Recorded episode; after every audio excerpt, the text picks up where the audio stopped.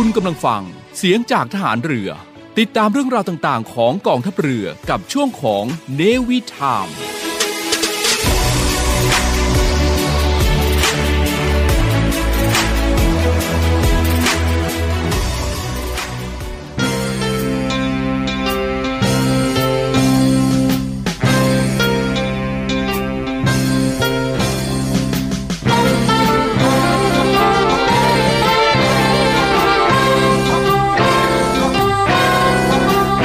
การปิดทองหลังพระนั้น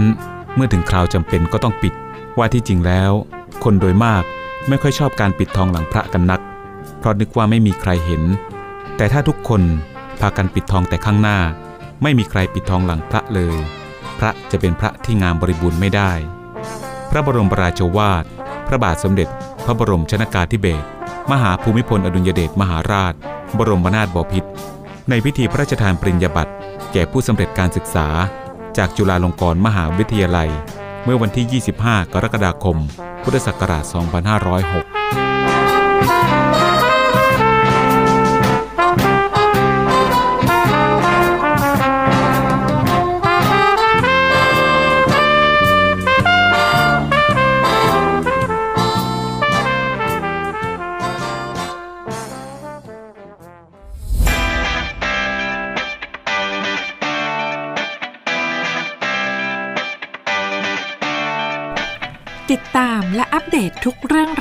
ทุกความเคลื่อนไหว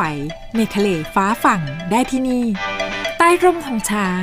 ดำเนินรายการโดยนวโทหญิง ดรกันพิมาชราพิญโย ทุกวันศุกร์เวลา 7 นาฬิกาถึง 8 นาฬิกา ทางสทรวังนันทอุทยาน FM 93 MHz และเวลา 18 นาฬิกา 5 นาทีถึง 19 นาฬิกา ทางสทรเครือข่ายทั่วประเทศ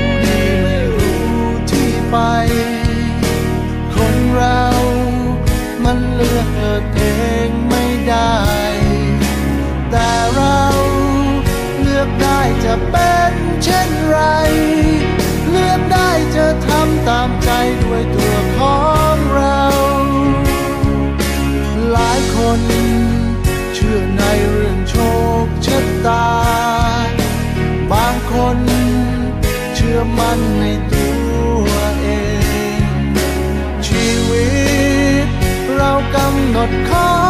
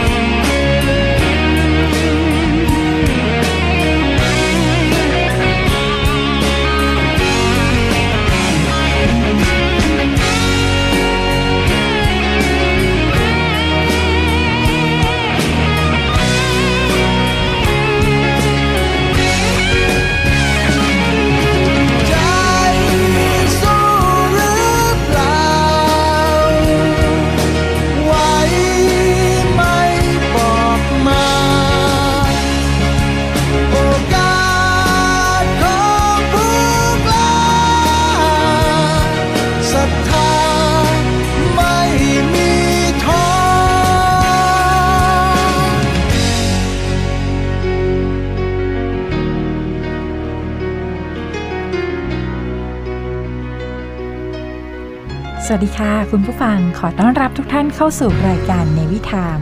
ในช่วงใต้ร่มธงช้างดำเนินรายการโดยดิฉันนวโทหญิงดรกันทิมาชราพิญโย หรืออาจารย์ปิดปีค่ะ ซึ่งจะเป็นการนำเสนอเรื่องราวประสบการณ์ในการรบ การปฏิบัติหน้าที่ของกำลังพลกองทัพเรือในพื้นที่ต่างๆ ที่ประชาชนสนใจ รวมไปถึงการฝึกต่างๆ ของกองทัพเรือ และส่วนที่เกี่ยวข้องค่ะ โดยผ่านมุมมองและประสบการณ์จากแขกรับเชิญ ที่ให้เกียรติมาพูดคุยถ่ายทอดเรื่องราว ให้กับพวกเราได้ฟังในรายการในวันนี้นะคะ ท่านผู้ฟังที่รักคะหลาย ๆ ท่านที่เป็นฐานเรือนะคะ ดิฉันเชื่อว่าท่านคงคุ้นเคยกับประโยคที่ว่า เมื่อนายอเหยียบฝั่งพลัน เหตุขับขันจากคลี่คลายค่ะ ซึ่งในวันนี้นะคะทางรายการของเราได้รับเกียรติจากนักรบนาวิกโยธินท่านหนึ่งค่ะ ที่จะมาร่วมพูดคุยในรายการของเรานะคะ คือท่านนาวเอกธรรมนูญวันนา หัวหน้ากองการปกครอง โรงเรียนฐานนาวิกโยธิน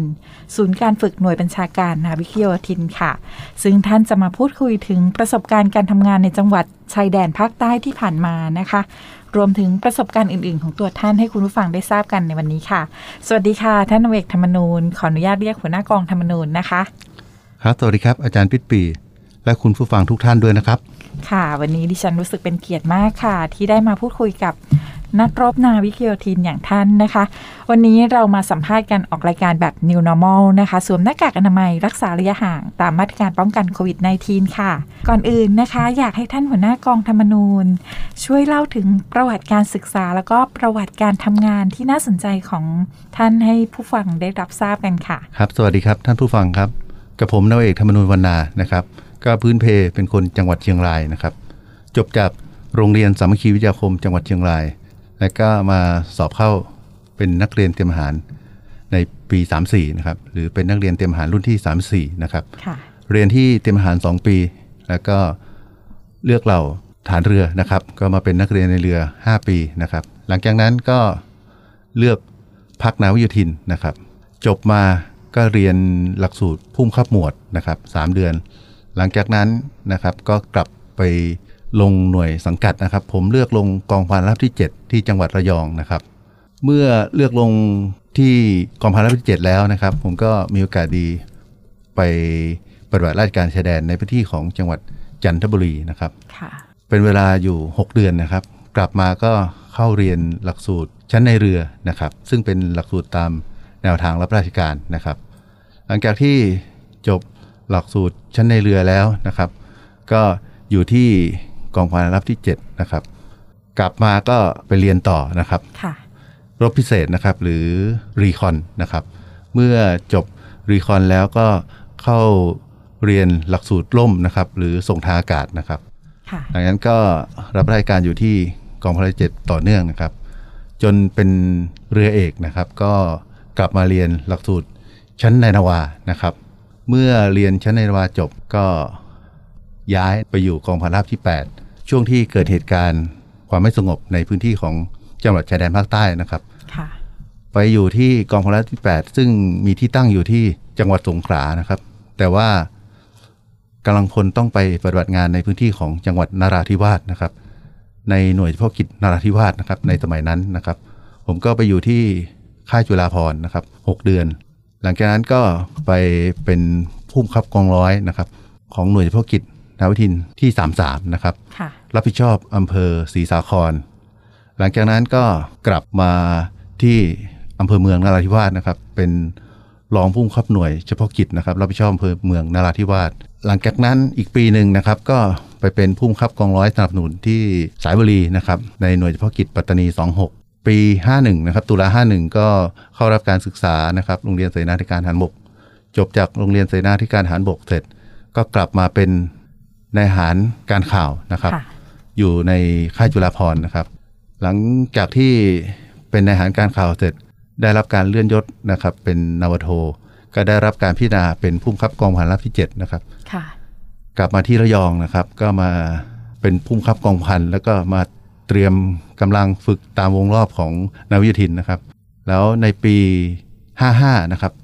กองพันรับที่ 7 ได้รับผิดชอบพื้นที่ของจังหวัดนราธิวาสนะครับในหน่วยเฉพาะกิจนราธิวาส 32 ผมก็นำกำลังของกองพันรับที่ 7 นะครับ ไปปฏิบัติรายการในพื้นที่ของจังหวัดนราธิวาสในหน่วยเฉพาะกิจนราธิวาส 32 รับผิดชอบอำเภอยี่งอและบาเจาะ นะครับแล้วก็ลุกจากผู้บังคับกองพันหรือพบชกแล้วก็กลับไปเข้าค่ายจุฬาภรณ์นะครับไปเป็นเสนาธิการกรมหารับที่3นะครับค่ะได้หนึ่งปีแล้วก็กลับขึ้นมาเป็นผู้บังคับกองในายทหารนักเรียน อยู่ศูนย์ฝึกหน่วยบัญชาการนวิทินนะครับสองปี หลังจากนั้นติดยศนาวเอกนะครับเป็นรองผู้บังคับการกรมฐานราบที่1นะครับสองปี หลังจากที่เป็นรองผู้บังคับการกรมฐานราบที่ 1 ครบวาระสองปีแล้วก็ไปเป็นประจำนยนะครับ แต่ผู้บังคับบัญชาได้พิจารณาให้ผม ไปเป็นหัวหน้าชุดควบคุมฐานพานนวิทินที่3ค่ะในพื้นที่ของจังหวัดตราดนะครับอยู่ 2 ปี ปัจจุบันนะครับกลับมาเป็นหัวหน้ากองการปกครองโรงเรียนทหารนวิทินศูนย์การฝึกหน่วยบัญชาการนวิทินครับ ค่ะ ฟังประวัตินะคะ ต้องบอกว่าประวัติทั้งในเรื่องของการศึกษาแล้วก็การทำงานนี้เยอะแยะมากมายเลยทีเดียวนะคะ เห็นท่านหัวหน้ากองได้ผ่านหลักสูตรต่างๆ มามาก รวมถึงหลักสูตรส่งทางอากาศ แล้วก็หลักสูตรรบพิเศษ หรือที่เขาเรียกกันว่ารีคอนอีกด้วยนะคะ หัวหน้ากองคิดว่าได้อะไรบ้างจากการฝึกหลักสูตรเหล่านี้ค่ะในส่วนของรบพิเศษนะครับ มันจะสอนให้เราเป็นผู้นำนะครับ ผมได้ใช้กับตัวเองนะครับ เมื่อครั้งหนึ่งที่ผมได้ย้ายนะครับ จากกองทัพที่7ซึ่งมีที่ตั้งอยู่จังหวัดระยอง ไปทำงานในพื้นที่ของจังหวัดนราธิวาสนะครับค่ะผู้บังคับ กองพันในสมัยนั้นพิจารณาให้ผมเป็นผู้บังคับกองร้อยนะครับ ซึ่งผมก็มีโอาวุโสมากพอสมควรในระดับของผบร้อยนะครับ ไปอยู่ในพื้นที่อำเภอศรีสาครนะครับ จังหวัดนราธิวาสค่ะซึ่งผมไม่เคยรู้จักกำลังพล 153 นาย เป็นการส่วนตัวเลยนะครับค่ะซึ่งผมไปรับตำแหน่งที่กองบังคับที่ 8 เป็นนายทหารยุทธการ แต่ตัวผมเองไปทำงานอยู่ในบกในค่ายจุฬาภรณ์ แล้วก็ใน ตุลาปี 58 นะครับกองพลที่ 8 ได้รับผิดชอบพื้นที่ของลือเสาะศรีสาคร ในนามหน่วยเฉพาะกิจ 33 นะครับ ผมต้องใช้ภาวะผู้นำเป็นอย่างสูงนะครับ ในการที่จะนำผู้ใต้บังคับบัญชาทั้ง 153 คนให้ปฏิบัติงานในพื้นที่ของอำเภอศรีสาครให้เป็นไปด้วยความเรียบร้อย และกำลังพลทุกนายจะต้องปลอดภัยนะครับค่ะซึ่งการทำงานนั้นมันก็ได้ใช้ใช้ภาวะผู้นำ ซึ่งเราได้สะสมมาจากการฝึกรบพิเศษนะครับค่ะในช่วงของการฝึกรบพิเศษอะมันไม่มีอะไรที่ที่จะหิว จะง่วงจะเหนื่อยนะครับ จะท้อแท้เท่ากับการเรียนรบพิเศษอีกแล้วนะครับ เราก็ผ่านมาได้นะครับ เมื่อผ่านมาแล้วเนี่ยหลายสิ่งหลายอย่างเนี่ยมันมันทำให้ให้เราเป็นคนที่มีความอดทน อดกลั้น แล้วก็มีความเป็นผู้นำนะครับ แล้วก็ได้ใช้ในการทำงานจริง ๆ นะครับ โดยเฉพาะ ในสถานการณ์ที่ไม่ปกตินะครับค่ะโอ้ยต้องเรียกได้ว่าการฝึกนี้นะคะ ก็มีผลนะคะ เพราะว่าการฝึกที่เหลือทนก็จะฝึกคนให้ทนทาน แล้วก็สามารถนำมาประยุกต์ใช้ในการทำงานได้จนทุกวันนี้นะคะ เราได้ฟังประวัติการทำงานของท่านหัวหน้ากองธรรมนูญไปแล้ว ดิฉันอยากจะเจาะลึกไปถึงเหตุการณ์ที่เคยเกิดขึ้นนะคะ เมื่อสมัยที่ท่านหัวหน้ากองเคยเป็นผบชกนราธิวาสแล้วก็ได้ปฏิบัติภารกิจในพื้นที่อำเภอบาเจาะ แล้วก็อำเภอยี่งอจังหวัดนราธิวาสด้วยนะคะ อยากให้ท่านหัวหน้ากองได้ช่วยเล่าถึงเหตุการณ์ที่เกิดขึ้นณตอนนั้นค่ะ ให้คุณผู้ฟังได้รับทราบกันนะคะว่า เกิดเหตุการณ์อะไรขึ้นบ้าง แล้วเราเข้าไปจัดการกับเหตุการณ์นั้นยังไงบ้างค่ะ เชิญค่ะ ผมขอเล่าเหตุการณ์ตั้งแต่เริ่มวันที่ผมรับหน้าที่เลยนะครับ ผมได้เข้าไปรับหน้าที่ ต่อจากกองมารับที่3นะครับ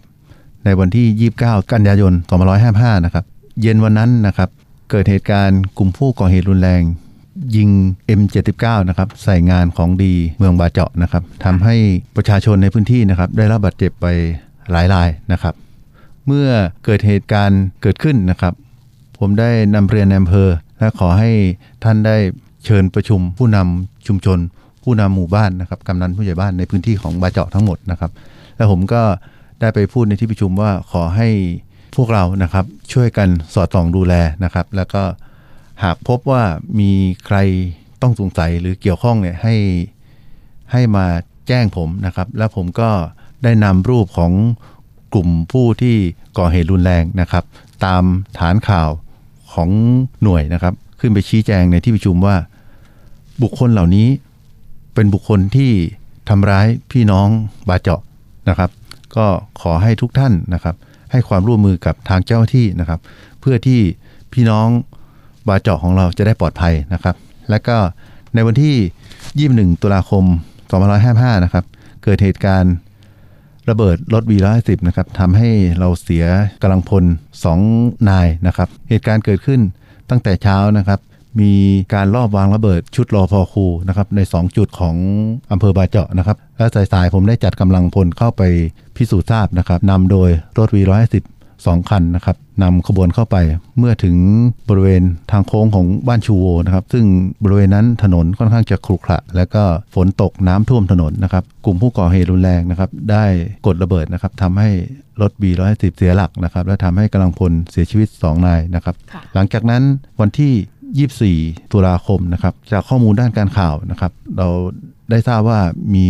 กลุ่มผู้ก่อเหตุรุนแรง ได้มารวมตัวกันในพื้นที่ของตำบลปรุกาสามเมาะนะครับผมได้จัดกำลังพลร่วมกับตำรวจในพื้นที่ แล้วก็หน่วยปฏิบัติการพิเศษของนราธิวาสนะครับเข้าไปดำเนินการพิสูจน์ทราบนะครับ เมื่อไปถึงนะครับก็ตรวจพบ กลุ่มชายชะกันนะครับ4ีหคนพร้อมอาวุธประจำกายนะครับ เราได้ดำเนินการกระชับพื้นที่เข้าไปนะครับ แล้วก็กลุ่ม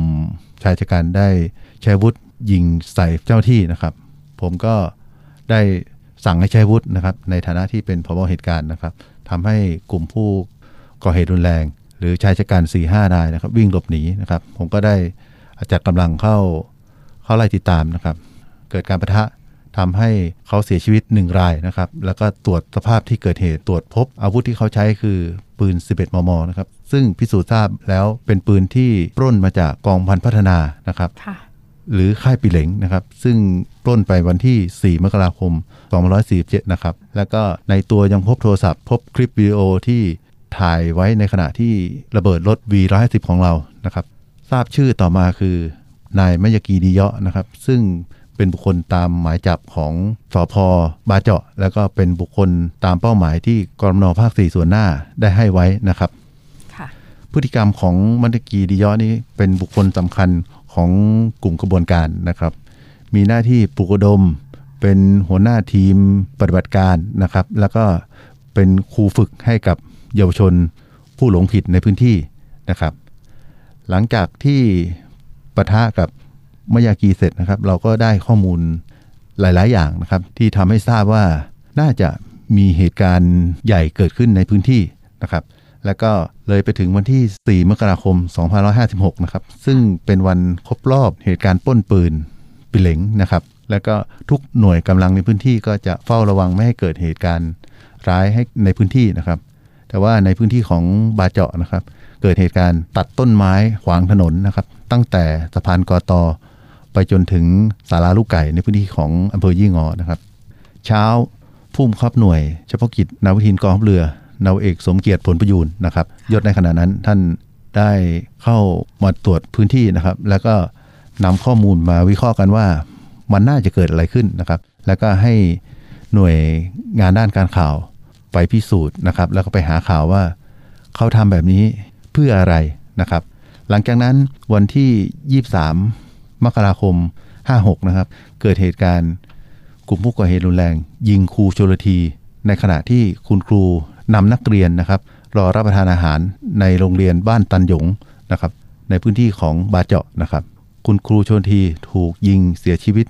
ในโรงอาหารท่ามกลางเด็กๆนะครับ ต่อหน้าต่อตา ครูชนทีคือบุคคลที่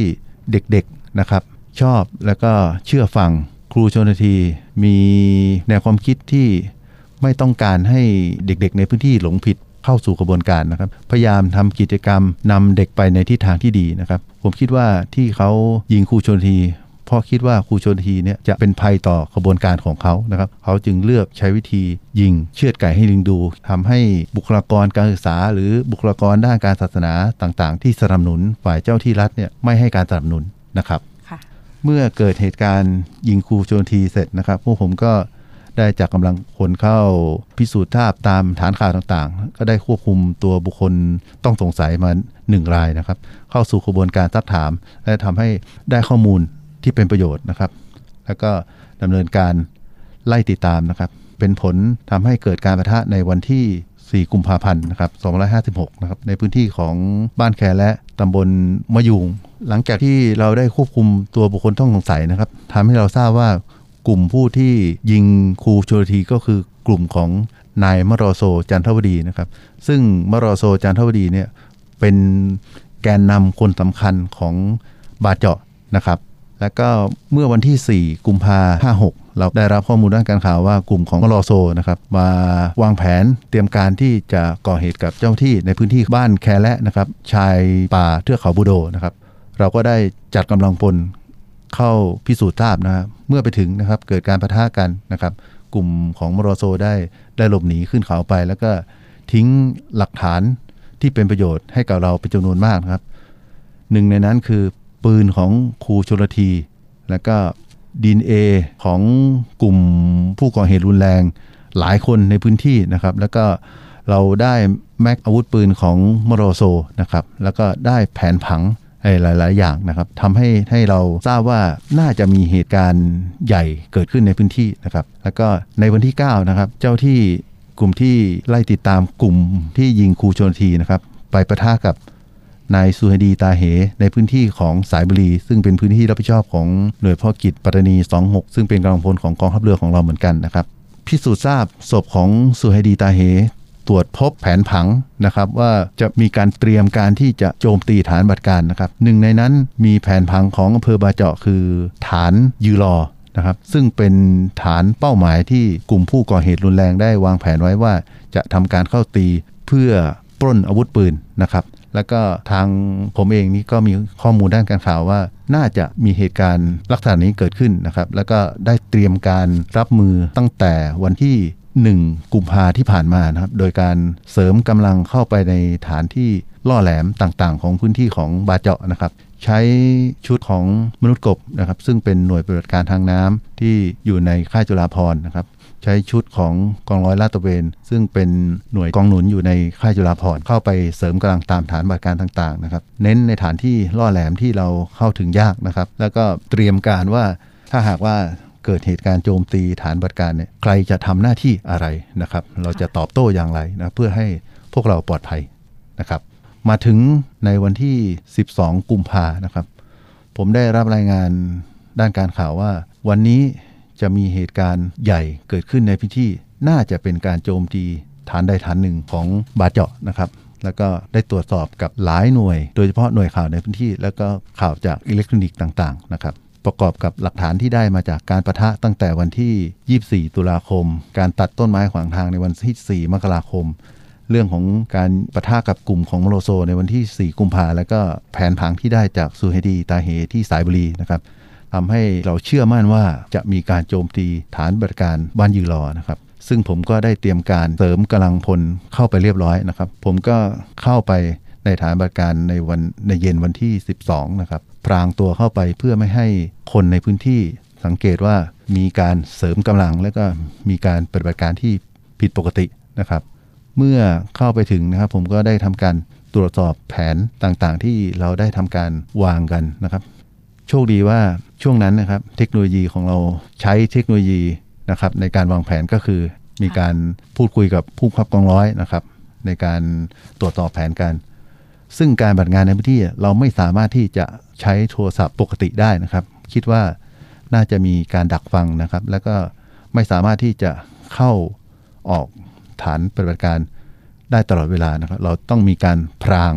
นะครับที่จะเข้าไป แล้วก็ทำทุกอย่างให้ เป็นปกติเพื่อไม่ให้ผิดสังเกตนะครับ เมื่อผมเข้าไปตรวจสอบแผนแล้ว ก็คิดว่าถ้าหากมีการโจมตีฐานปฏิบัติการเนี่ยเราน่าจะเอาอยู่นะครับ ฐานน่าจะไม่แตกนะครับ แล้วก็คิดว่าพวกเราจะต้องต่อสู้เพื่อรักษาฐานปฏิบัติการของพวกเราไว้นะครับ หลังจากนั้นนะครับเวลาผ่านล่วงเลยไปจนถึงเวลาประมาณ3ามทุ่มกว่าๆนะครับเกิดสิ่งผิดปกตินะครับ คือมันเงียบมากนะครับ วันนั้นเงียบมากแล้วก็ฝนตก แล้ว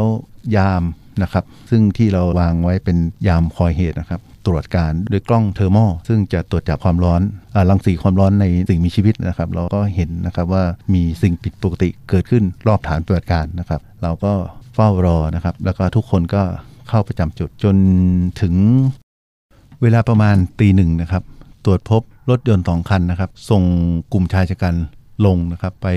ในพื้นที่ข้างหน้าฐานบัติการนะครับ ซึ่งผมใช้กล้องเทอร์โมตรวจการดูนะครับ เห็นเป็นเงาตะคุ่มตะคุ่มแล้วก็เห็นเคลื่อนไหวเป็นกลุ่มคนนะครับ ซึ่งข้างหน้าฐานบัติการเนี่ยผมได้วางแผนว่าให้เป็นพื้นที่รับผิดชอบของมนุษย์กบนะครับ หรือหน่วยปฏิบัติการทางน้ำร่วมกับทางผู้บังคับกองร้อย คือเรือเอกเมธาคงเจริญนะครับ แล้วผมก็ควบคุมการบัติอยู่บริเวณด้านหน้านะครับ ซึ่งอยู่ในรถรีว่าก็จะเห็นเหตุการณ์ทั้งหมดนะครับ เมื่อ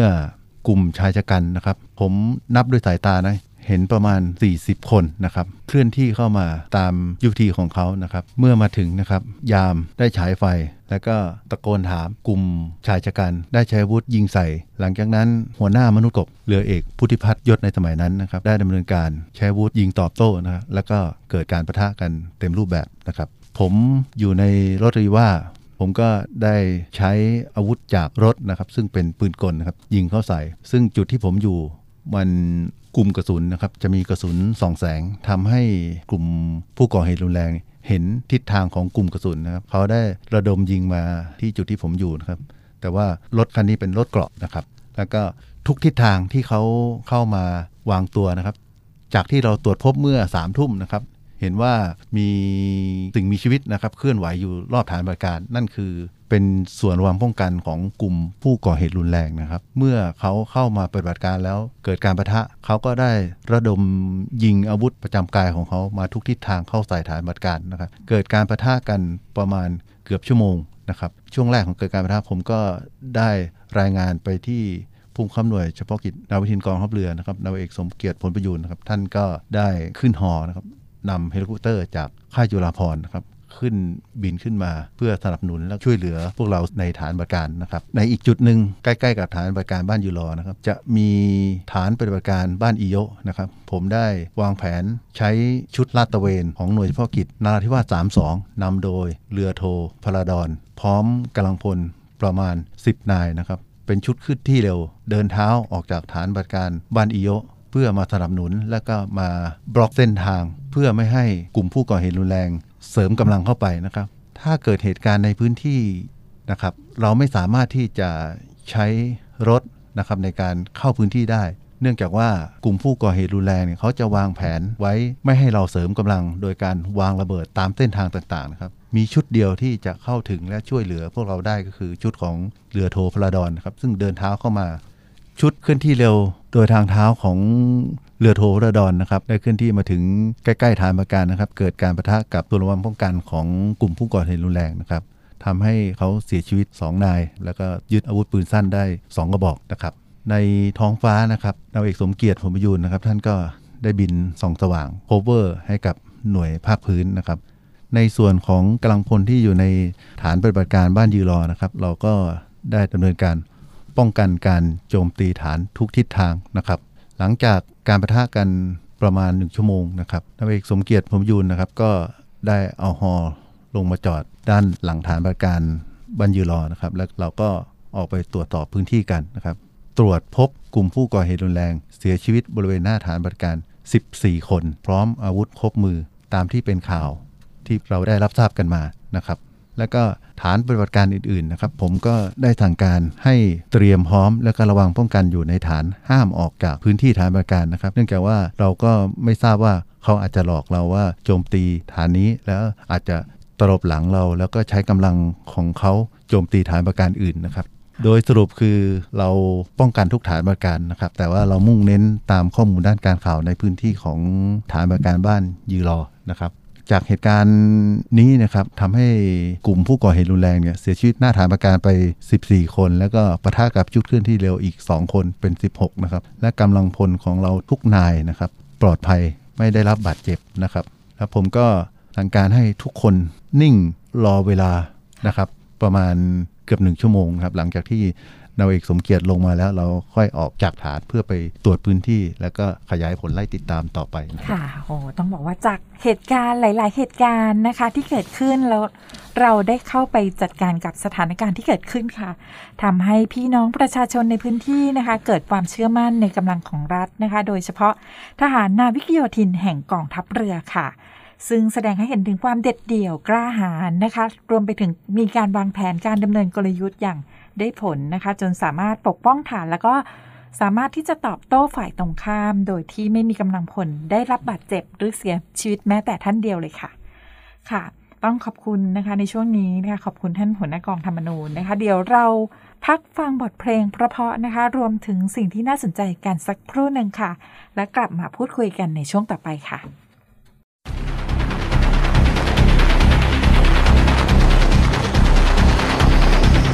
ติดตามและอัปเดตทุกเรื่องราว ทุกความเคลื่อนไหวในทะเลฟ้าฝั่งได้ที่นี่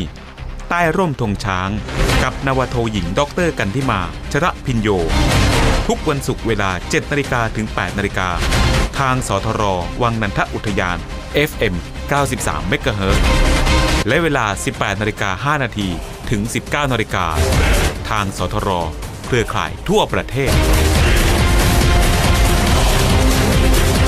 กองทัพเรือที่ประชาชนเชื่อมั่นและภาคภูมิใจ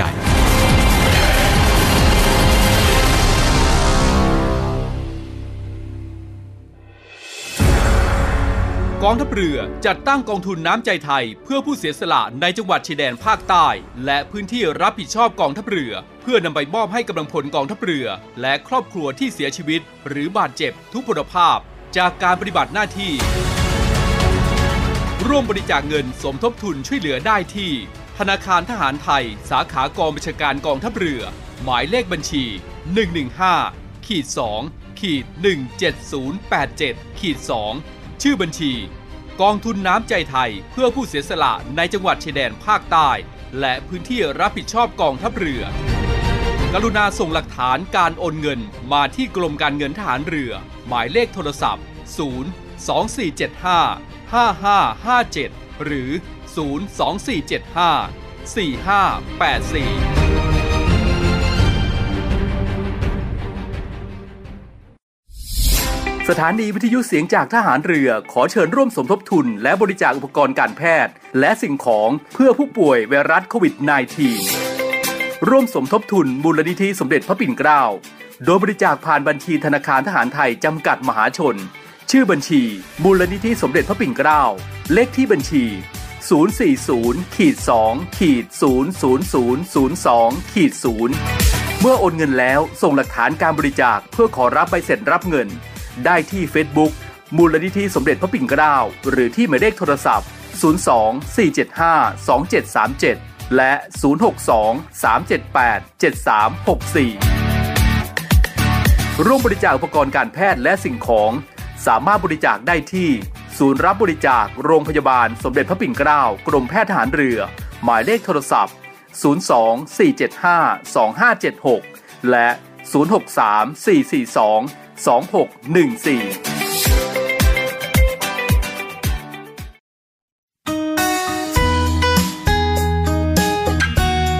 2614สวัสดีค่ะ ดรปิปปีค่ะ ติดตามรับฟังรายการในวิถามในช่วงใต้ร่มทองช้าง กับดิฉันนวโทหญิงดรกันทิมาชราพิญโย ซึ่งจะมานำเสนอเรื่องราวประสบการณ์การรบ การทำงานของกำลังพลในกองทัพเรือ ผ่านมุมมองของแขกรับเชิญในรายการ ทุกวันศุกร์เวลา 7นาฬิกาถึง 8นาฬิกาทางสทรวังนันทอุทยาน FM 93 MHz และเวลา 18นาฬิกา5นาทีถึง 19นาฬิกาทางสทรเครือข่ายทั่วประเทศ อย่าลืมติดตามรับฟังกันนะคะ จงจำไว้ ว่ารักใคร อย่าทำให้ใจต้องเจ็บค่ะกลับเข้ามาพูดคุยกันต่อนะคะ ในช่วงนี้ดิฉันยังคงอยู่กับท่านนวเอกธรรมนูญวรรณาค่ะหัวหน้ากองการปกครองโรงเรียนฐานนาวิกโยธิน ศูนย์การฝึกหน่วยบัญชาการนาวิกโยธินค่ะ จากเหตุการณ์ในช่วงแรกนะคะ ที่ท่านหัวหน้ากองได้มาบอกเล่าให้กับพวกเราฟังนะคะ ท่านคิดว่าการถอดบทเรียนของตัวท่านเอง จากเหตุการณ์นั้นคืออะไรบ้างคะ ครับ ผมคิดว่าบทเรียนในครั้งนั้นนะครับ มีปัจจัยที่ทำให้เราปฏิบัติภารกิจครั้งนั้นสำเร็จลุล่วงไปด้วยดีนะครับ คือเรื่องของการทำงานด้านการข่าวนะครับค่ะแล้วก็การใช้หน่วยที่มีขีดความสามารถพิเศษนะครับ ในการดำเนินการในภารกิจพิเศษนะครับ แล้วก็ความเป็นผู้นำความมีวินัยของกำลังพลนะครับ ซึ่งสิ่งที่ผมพูดมาทั้งหมดนะครับ จะสำเร็จมิได้เลยนะครับ ถ้าเราไม่มีบุคคลที่ที่เสียสละนะครับค่ะซึ่งเขาก็ได้เสียชีวิตไปแล้วนะครับ เขาคือพลทหารมะอิลาโตะรูนะครับ ซึ่งเป็นคนที่ทำงานด้านการข่าวให้กับผมนะครับ ซึ่งเขาเป็นมุสลิมที่มีใจรักแล้วก็ศรัทธาในองค์เสด็จเตี่ยของเรานะครับ ทุกท่านคงคงทราบนะครับว่ามุสลิม คนที่เป็นมุสลิมนะครับเขาจะนับถือองค์อัลเลาะห์องค์เดียวเท่านั้นนะครับแต่มะอิลาโตะรูเขาแขวนเสด็จเตี่ยอยู่ตลอดเวลานะครับ ซึ่งเขาอุทิศตนในการทำงานในครั้งนี้ จนทำให้เขาเสียชีวิตนะครับ เขากลับไปหาภรรยานะครับ ในวันที่ 1 เมษายน2556 นะครับ และเขาถูกกลุ่มผู้ก่อเหตุรุนแรง อุ้มไปจากบ้านพักนะครับ แล้วก็ยิงเขาเสียชีวิต สรุปง่าย ๆ คือ อุ้มไม่ลาไปจากบ้านภรรยา แล้วก็เอามายิงทิ้ง ผมกับทีมงานก็เข้าไปเอาศพเขามานะครับ แล้วก็เอาไปส่งให้ให้เขาที่บ้านแล้วก็ไปฝังเขาที่มายอนะครับ ที่ผมต้องพูดถึงเขา ถ้าไม่มีเขานะครับ ผมก็ไม่รู้ว่าเหตุการณ์จะเป็นอย่างไรนะครับ อาจจะไม่ออกมาเป็นแบบที่เราทราบนะครับ อาจจะกลับด้านก็ได้นะครับ เราอาจจะ สูญเสียกำลังพลของฐานเรือนาวิกโยธิน ทั้งหมดในฐานปฏิบัติการบ้านยูรอนะครับหรือฐานปฏิบัติการอื่นๆนะครับ ซึ่งผมคิดว่ามะอิลาโตลูเป็นวีรบุรุษแห่งยูรอที่แท้จริงครับผม ค่ะ แล้วจากมุมมองของหัวหน้ากองนะคะสำหรับประสบการณ์ที่ผ่านมาค่ะ เราจะเห็นได้ว่าปัญหาความรุนแรงนะคะ สถานการณ์ที่เกิดขึ้นในจังหวัดชายแดนภาคใต้เนี่ยกว่า 10กว่าปีแล้วที่ยังเกิดขึ้นอยู่ ท่านหัวหน้ากองคิดว่าจะทำอย่างไรให้สถานการณ์ภาคใต้เนี่ยดีขึ้นกว่าเดิมที่เป็นอยู่ค่ะ จากที่ผมได้ไปทำงานในพื้นที่มานะครับ ตั้งแต่เป็นผู้บังคับกองร้อย จนถึงเป็นเสนาธิการกรมฐานราบที่ 3 นะครับค่ะก็คิดว่าเราควรจะให้เขามีการศึกษาที่ดีนะครับ มีงานทำนะครับ แล้วก็มีคุณภาพชีวิตที่ดีนะครับ โดยเฉพาะในเรื่องของการศึกษานะครับค่ะ ที่นั่นนะครับเขาการระบบการศึกษาของเขาเนี่ยเขาก็จะเรียนโรงเรียนตาริกานะครับ หรือแปลเป็นภาษาไทยของเราก็คือ ศูนย์อบรมจริยธรรมประจำมัสยิดนะครับ ซึ่งเปรียบเสมือนโรงเรียนวัดของเรานะครับเสาร์อาทิตย์เด็กๆ ก็จะไปเรียนการอ่านคัมภีร์อัลกุรอานนะครับ แล้วก็เรียนด้านการศาสนานะครับ เมื่อโตขึ้นเขาก็จะไปเรียนโรงเรียนปอเนาะนะครับ ซึ่งก็เรียนเฉพาะด้านการศาสนา เมื่อมีกำลังหรือมีทุนนะครับเขาก็จะไปเรียนต่อที่ต่างประเทศ โดยเฉพาะอียิปต์หรือว่าลิเบียนะครับก็คือเรียนด้านการศาสนา เมื่อจบปริญญากลับมาแล้ว เขาก็ไม่สามารถนำวุฒิไปทำงานในพื้นที่ได้นะครับ ซึ่งเรียน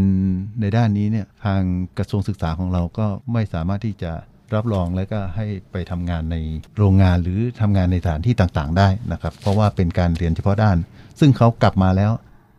อาชีพที่รองรับเขาก็คือในเรื่องของการเป็นครูตาริกา เป็นครูในโรงเรียนปอเนาะนะครับ หรืออุสตาดนะครับแล้วก็มันมีนิทานที่เขาเล่ากันในพื้นที่นะครับค่ะคือนิทานเรื่องแอปเปิลนะครับ เจ๊ครูนะครับ คือคุณครูที่สอนตริกาสอน เด็กๆ อายุ 3-4 ขวบขึ้นไปนะครับ ในเสาร์อาทิตย์เนี่ยก็จะนำแอปเปิลนะครับ ซึ่งเป็นผลไม้ที่เด็กๆในพื้นที่ชอบ ซึ่งหาทานได้ยากนะครับ เขาก็จะนำมาให้เด็กทาน วันที่หนึ่ง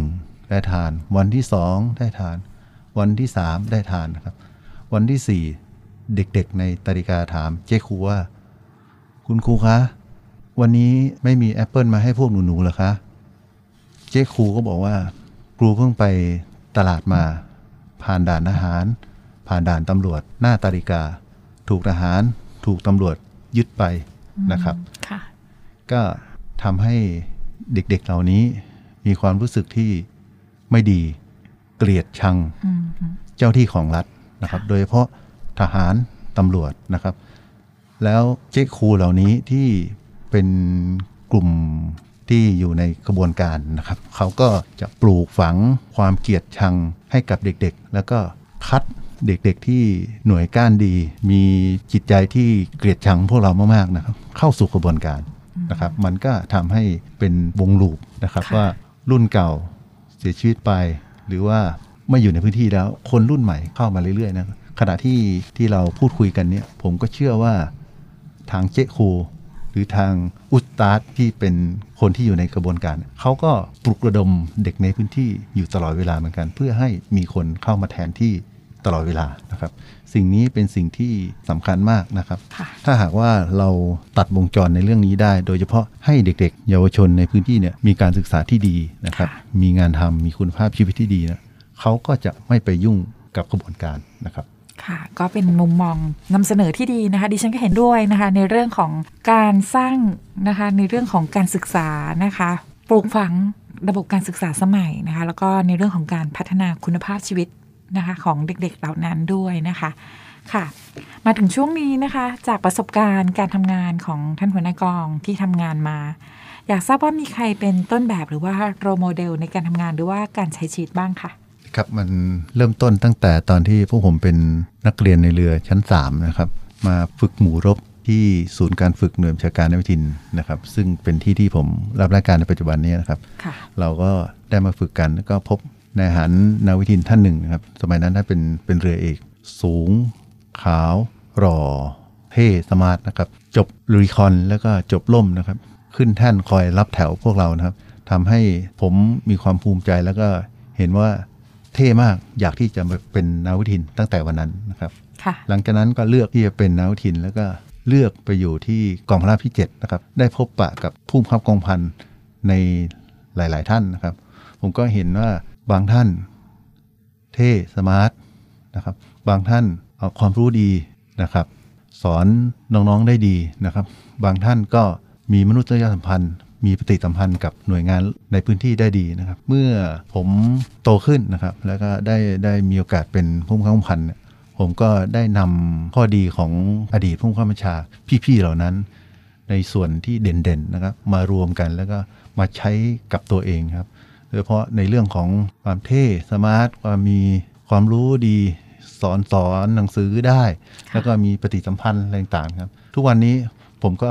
ได้ทำแบบนั้นครับ เพราะว่าปัจจุบันนี้ผมก็หน้าที่หนึ่งก็คือ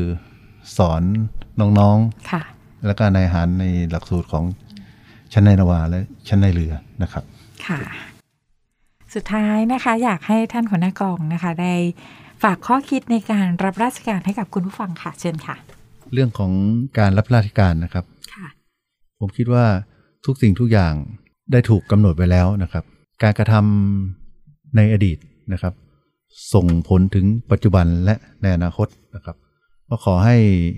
เราทำหน้าที่ของเราในทุกวันให้ดีที่สุดและมีความสุขนะครับ แล้วก็คิดว่าในอนาคตก็คงจะดีกับ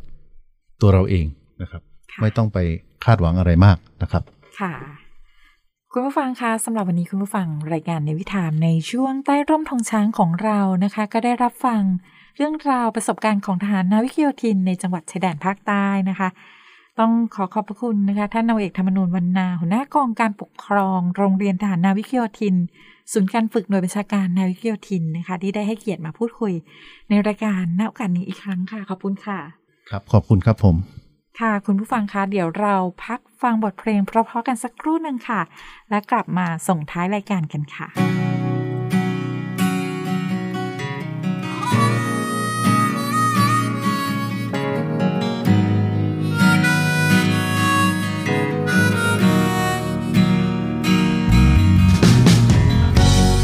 บันกับชีวิตคนอย่างฉัน และหน้าที่การงานที่ดูแข็งขัน ช่วยใครและใครมีความสุข ช่วยใครเขาคลายทุกใจ แต่ฉันเองคงขยันเกินไป จนลืมว่ามีใครคนหนึ่ง ที่เขาต้องการเวลา ลืมใครคนหนึ่ง ที่เขาแค่รอให้ฉันกลับมา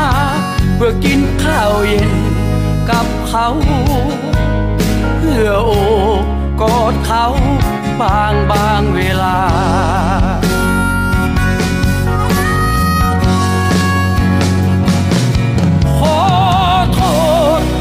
วันนี้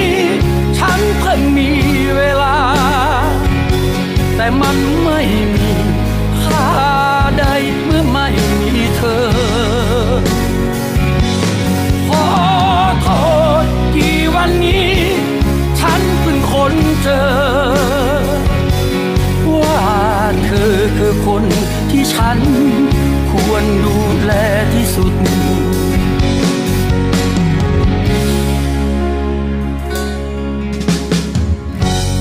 บอกคำว่ารัก ออกไปสักดังสุดเสียง กลับได้คืนมาเพียง แต่ความเงียบงันฟ้ากลางคืนที่มันไร้ดาวเหงายังไงไม่เทียบเท่าทัน กับหัวใจของฉัน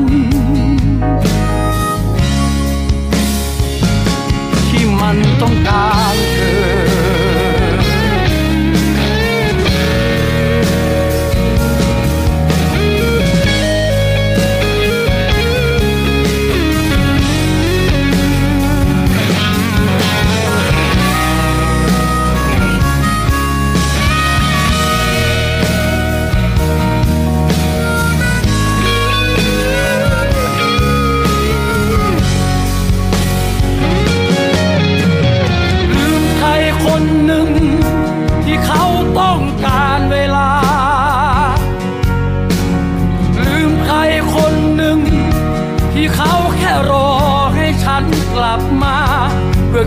ข้าวเย็นกับเขา เพื่อโอบกอดเขาบ้างบางเวลา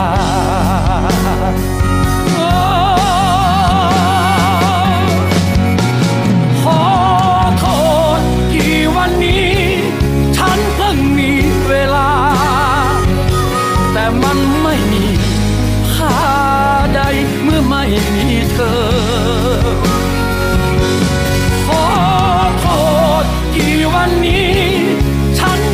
นเจอ ว่าเธอคือคนที่ฉัน ควรดูแลที่สุด หัวใจเธอเป็นเพราะฉัน ที่ทำให้มันหยุด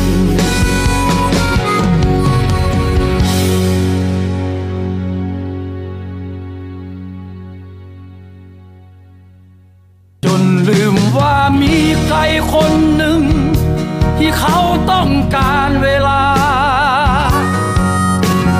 ลืมใครคนหนึ่ง ที่เขาแค่รอให้ฉันกลับมา เพื่อกินข้าวเย็นกับเขา เพื่อโอบกอดเขาบางบางเวลา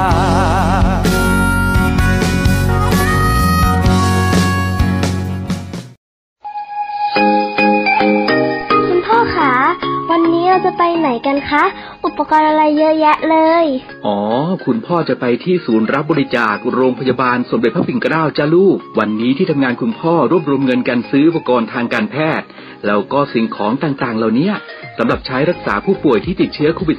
-19 พ่อเป็นตัวแทนนำไปบริจาคจ้า แม่ก็เพิ่งโอนเงินสมทบทุน มูลนิธิสมเด็จพระปิ่นเกล้าเพื่อผู้ป่วยโควิด -19 เพื่อจะเอาไปซื้ออุปกรณ์ทางการแพทย์เมื่อกี้นี้เองจ้า ดีจังเลยค่ะ คุณพ่อคุณแม่ หนูจะใส่หน้ากากอนามัย ล้างมือบ่อยๆระยะห่างจากคนอื่นด้วย แล้วก็บอกเพื่อนๆให้ช่วยกันด้วยค่ะ พี่ๆคุณหมอและพี่ๆพยาบาลจะได้ไม่ต้องทำงานหนักค่ะ ดีมากเลยจ้าลูก น่ารักจังเลยลูกสาวแม่เนี่ย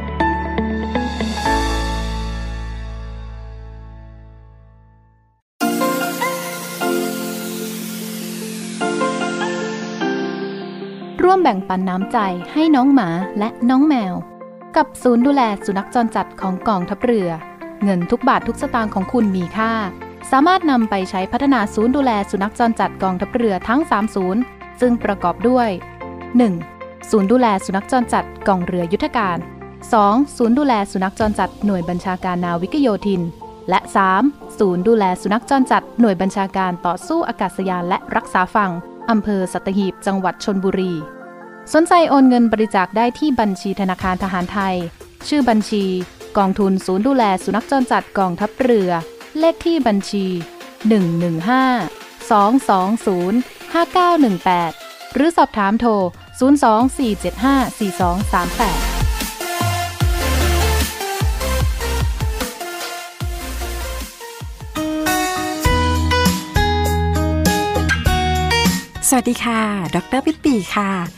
ติดตามรับฟังรายการในวิถามในช่วงใต้ร่มธงช้าง กับดิฉันนวโทหญิงดรกันที่มาชราพิญโย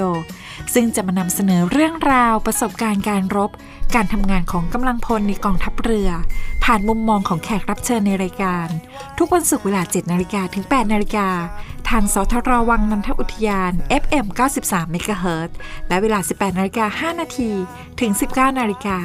ทางสทรเครือข่ายทั่วประเทศ อย่าลืมติดตามรับฟังกันนะคะจงจำไว้ ว่ารักใคร อย่าทำให้ใจต้องเจ็บค่ะขอบคุณคุณผู้ฟังนะคะ ที่ติดตามรับฟังรายการในวิถามในช่วงใต้ร่มธงช้างดำเนินรายการโดยดิฉันนวโทหญิงดรกันที่มาชลปิญโยหรืออาจารย์ปิติค่ะ พบกันใหม่นะคะ ทุกวันศุกร์ทางสถานีวิทยุเสียงจากทางเรือ วังนันทอุทยานคลื่น 93 เมกะเฮิรตซ์ค่ะ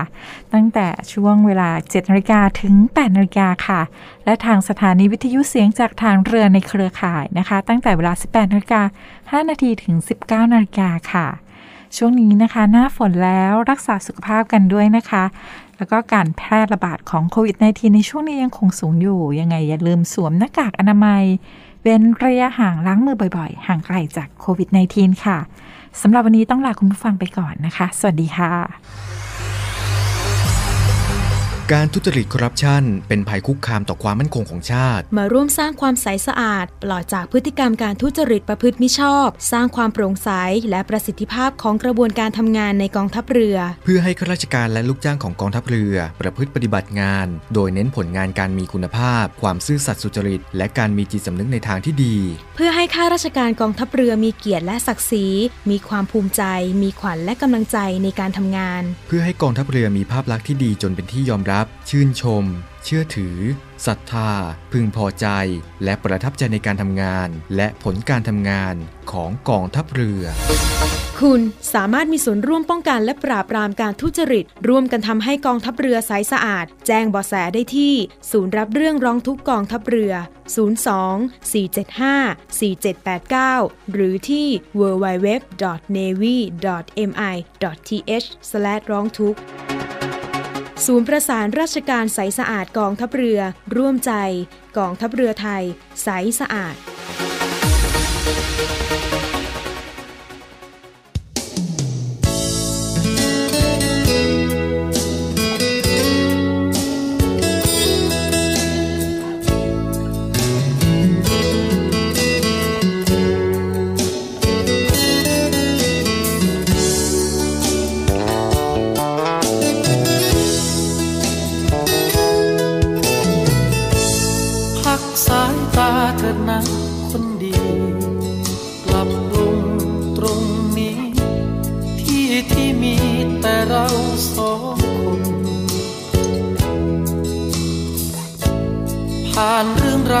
ผ่านงานผ่านคนสับสนหลายความ บางเวลาต้องการสักคน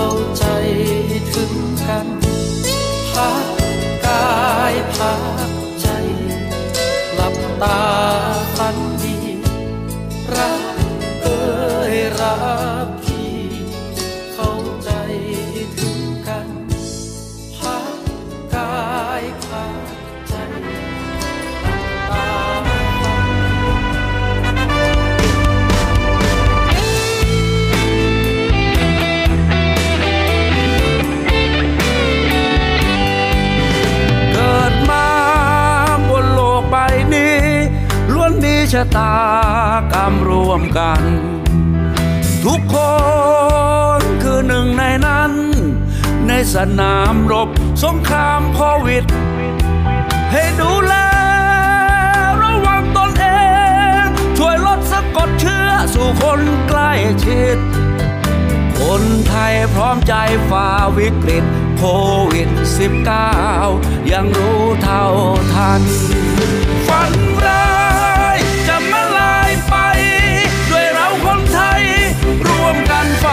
าฟัน ขอส่งแรงใจให้คุณหมอพยาบาลงดงานนิลนาม แห่งสาธารณสุข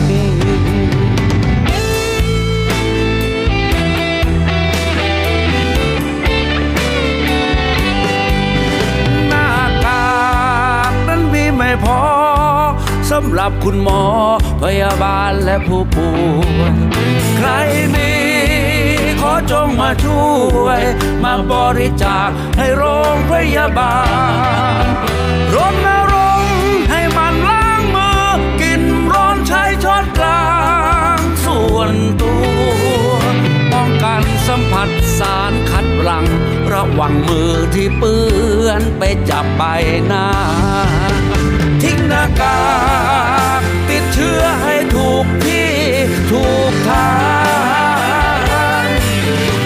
ที่เสี่ยงก็ให้อยู่บ้าน14วัน จงร่วมมือร่วมใจกันฝ่าฟัน ไม่เห็นแก่ตัวในภาวะที่ขับขัน ข้ามโลกลายไปด้วยกัน สามัคคีเถิดพร้อมไทย